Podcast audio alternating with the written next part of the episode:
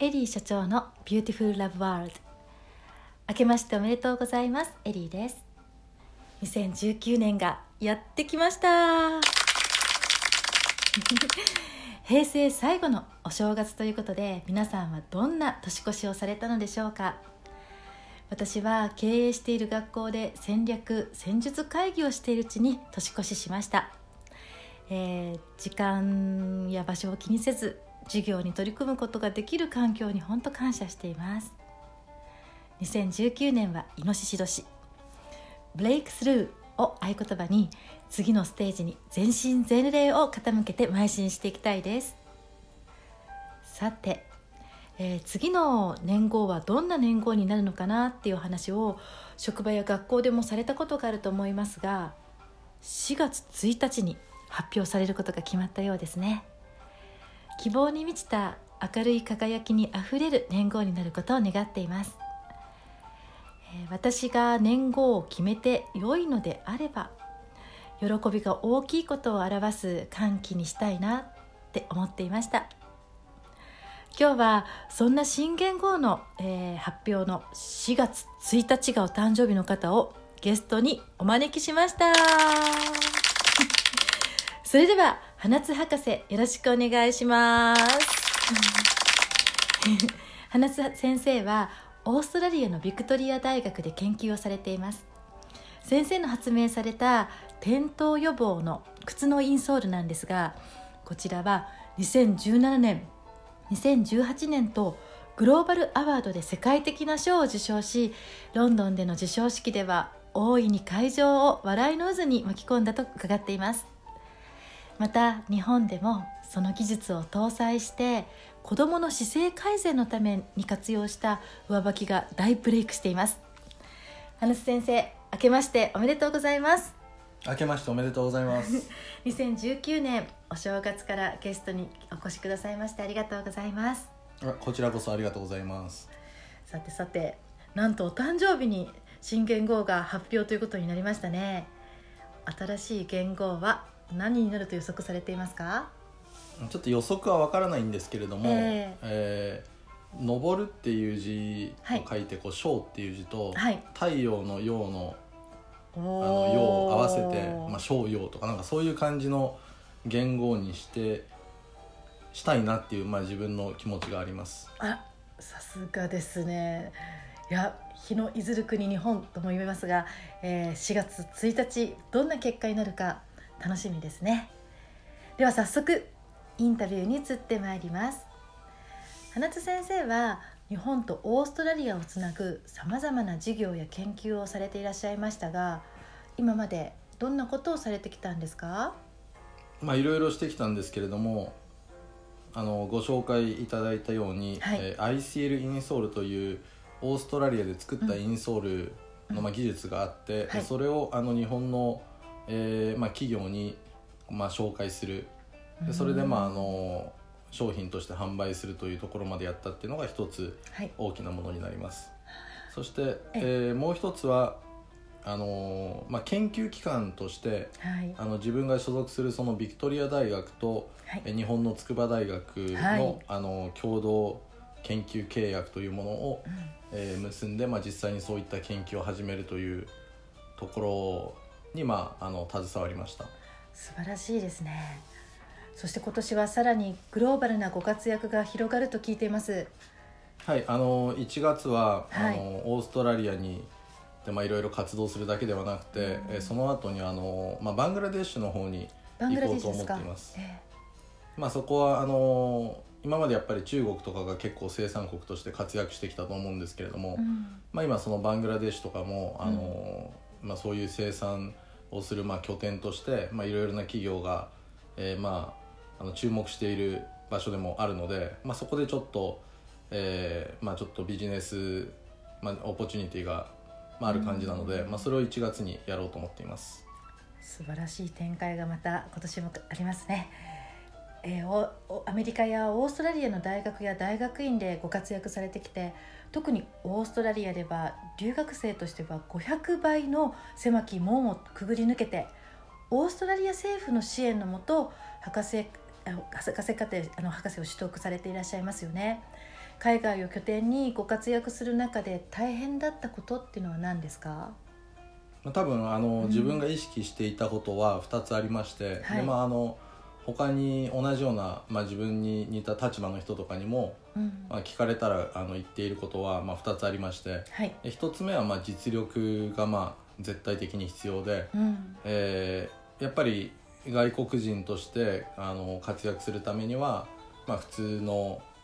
人よりもあの圧倒的な実力っていうのが絶対に必要っていうのが一つだと思います。うん、でもう一つはただ単にその実力だけつけてればどうにかなるという保証も全然全くないので、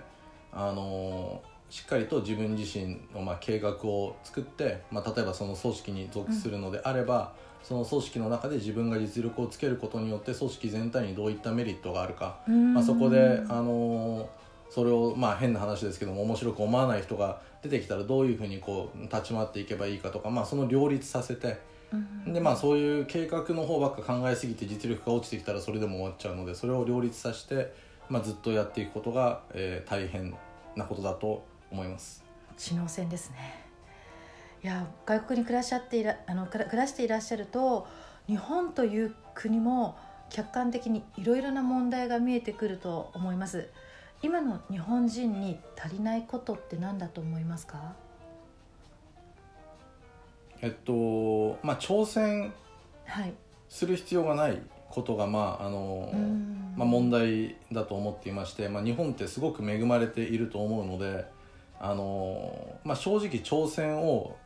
すると、まあ、損をする、うん、まあ、そういった流れがあると、あるように思います。確かにそうですね。そうですね。あの、うん、新しいことを挑戦するぐらいだったら、うん、あの言われたことをやっていた方があのやっぱ安定する可能性もあると思うのでちょっとぐらい実力があのある方が挑戦をするぐらいだったら、まあ、おとなしくしていた方が結果的に良かったっていう、まあ、パターンがあるので、まあ、挑戦をしなくなってきているっていうのがまあ問題だと思っています。まあ、これはちょっとずつまあ変わってきてはいることだとは思いますけれども、えーまあ、長いこのすごく平和で安定した、まあ、ある意味すごく理想的なあの時代だったと思うんですけども戦後のまあ発展のところからは。ただそれによって挑戦するということが、えー、失われてしまったことが、今ちょっと足りないことだと思います。なるほどその通りですね、えー、2019年には在日外国人の方や日本の大学院生に向けたご支援も始まるようですね。そうですね、あのー、まあ、自分が、はい、あのー、やっぱ外国人としてやあのオーストラリアの中でこうやってきた時にやっぱあの経験した壁とかを、うん、まあ、破っていく、まあ、方法っていうか、まあ、そういうものをちょっとお手伝いできればあの今日本に来ている外国人の人たちも、うん、あの実際にはものすごく頭のいい人とか、うん、能力の高い人って多いと思うんですね、そのまあ、全員が全員じゃないと思うんですけども、でもそういった人たちが結局なんか大きな壁にこう阻まれて何も活躍できないまんまそのうち帰国するというふうになってしまうとそれって誰にとってもメリットはないので、うん、まあ、そういったところをお手伝いできたらなっていうことが一つです。はい、でもう一つはその、えーまあ、これから挑戦していくにあたって、うん、あの国際的な活躍っていうのがまあ一つ大事になってくると思うので、まあ、その日本人が今度、まあ、世界にこう出て国際的なことを本当にやるその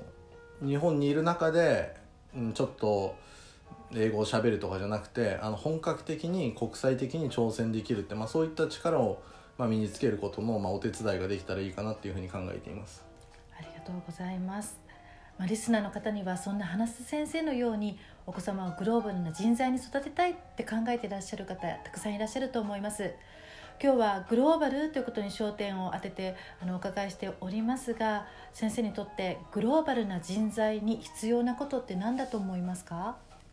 えっと、3つありまして、はい、1つ目は語学力だと思います。で語学力もやっぱりあの文法のミスとかよりもやっぱどんどんこうスラスラと喋ること、まあ、ちょっとぐらい間違ってても相手にあの意思を伝える、うん、でまああの相手の言っていることも、まあ、理解しなきゃいけないんですけれども、まあ、その語学力はまあ絶対的に必要だと思います。で2つ目は、えー、国際感覚が必要だと思います。国際感覚。はい、で国際感覚っていうのはある意味すごくこう中立にものを見ることかなと思っていまして例えばこの国ではこれを食べちゃいけない、この国ではこういう習慣が良くない、えー、この国はこういう宗教だからこうだとか、まあ、そういうことを持ち出して、あのー、やっぱり話しちゃうとうんあのやっぱりみんなのその共通のところで話していることじゃなくなってしまうのでもちろんその相手の国の事情を理解した上であのそういったあのふうにアダプトしていくっていうのはまあ一つの、まあ、そこまでできればすごくあの能力高いと思うんですけども、まあ、そうじゃない場合はやっぱりいろんな国からこう集まっていろんなバックグラウンドの人たちが同時に集まったところで話す時はその国際感覚っていうのはかなり中立的な部分にあると思います。で3つ目は、えーまあ、強さが必要だと思います。強さ。はい。あのーまあ、いろんな意味でやっぱりその国際的に活躍するのにも強さは必要ですし、うん、あのみんながこう発言している中で、えー、こうちょっとあんまりこう出しゃばっちゃなとかいうことを考えすぎちゃうと、うん、あの何も言わないうちに話が終わっちゃったりすることもあるので、うん、やっぱりあとはそのみんなの前でプレゼンテーションあのいろんな外国人の前でするような機会があればそこでこうやっぱちょっとうんまあ臆しちゃったりすると、うん、まあ、それ自体でその後の展開が全ておかしくなったりすることもあるのであのちゃんと強く持って自分をやっていくことが大切かと思いますありがとうございます。まだまだお伺いしたいことがたくさんあるんですが、えー、先生の発明されたインソールオンラインでも購入できます。ぜひアイシール、えー、ハイフンインソールドットネットスラッシュ JP にアクセスお願いいたします。それではまた先生遊びに来てくださいね、はい、今日はどうもありがとうございました。ありがとうございました